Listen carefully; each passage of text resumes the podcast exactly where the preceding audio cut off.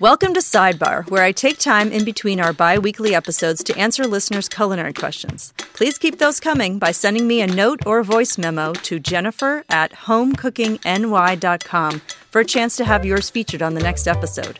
Listen in. Today's question comes from Julia Rose in Los Angeles, California, and she is curious, along with lots of you, I'm sure, listeners. Um, what is the correct salt to use for cooking? So I have a whole lot of salts here in my kitchen, and I'm just going to pull them all out and try to explain the different kinds of salt that I have and why I would use them and when. Um, so I have four dishes of salt in front of me. I have this is a container of Fleur de Sel sea salt from France that I actually picked up in France two years ago and still have not managed to get through all of it. It's kind of a wet looking, really granular, sort of large sugar crystal size salt that is really hard. You can't crumble it through your fingertips. Uh, you just add it um, as a topping at the end. So, good sea salt, which is just evaporated seawater, is really not used for cooking, it's used for finishing.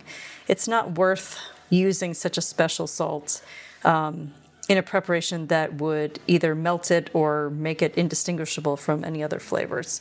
So you use sea salt as a finishing salt. So this is um, fleur de sel. There's also another kind of sea salt that I love that I keep in an old jelly jar called Maldon sea salt.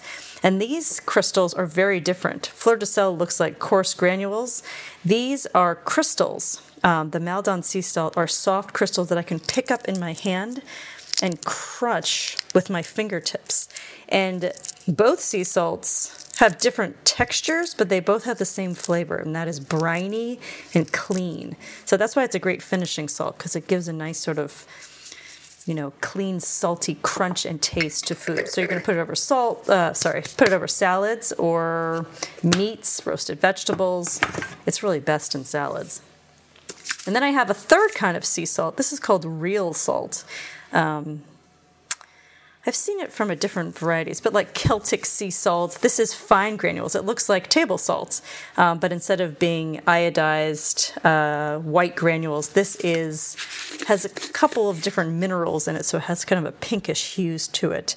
But it is nice and something you can put into a salt shaker, but it still has that clean, briny taste. So these are all three sea salts, just different um, textures. So I have fine sea salt uh, flaky sea salt, and fleur de sel, which is more of the crunchy sea salt.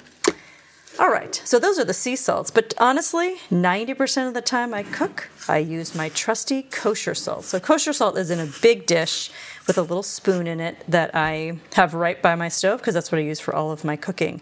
So, kosher salt, uh, which is sounds like a kosher product, but it's actually not. It's called kosher salt because it, it's used to kosher meat.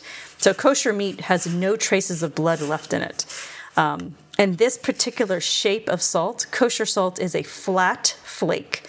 So it lays flat onto meat and is able to draw more blood out. So that's why it's used for koshering. So it's called kosher salt for that.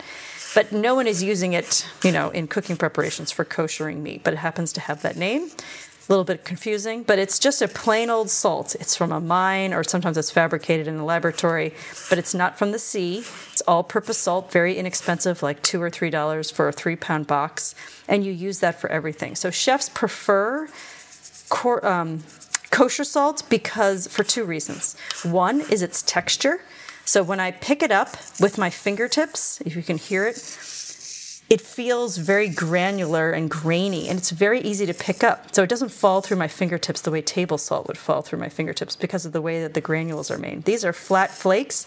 They all stick together really nice so I can stick 5 fingers into my salt jar and pick up a whole bunch. Second, I can see it. When I sprinkle it on food, whether I'm cooking the food or sprinkling it over roasted vegetables, it's very clear where the salt lands. It's not like again table salt, which kind of disappears on contact when it when it um, is spread on something that's wet or oily. This maintains its shape, so you're very clear on how much salt you've added to the food. So, for those two reasons, its texture and its visual appeal um, is why it's preferred by most chefs. In every restaurant kitchen, you're going to find kosher salt. Anyways, I hope that clarifies a little bit about salt.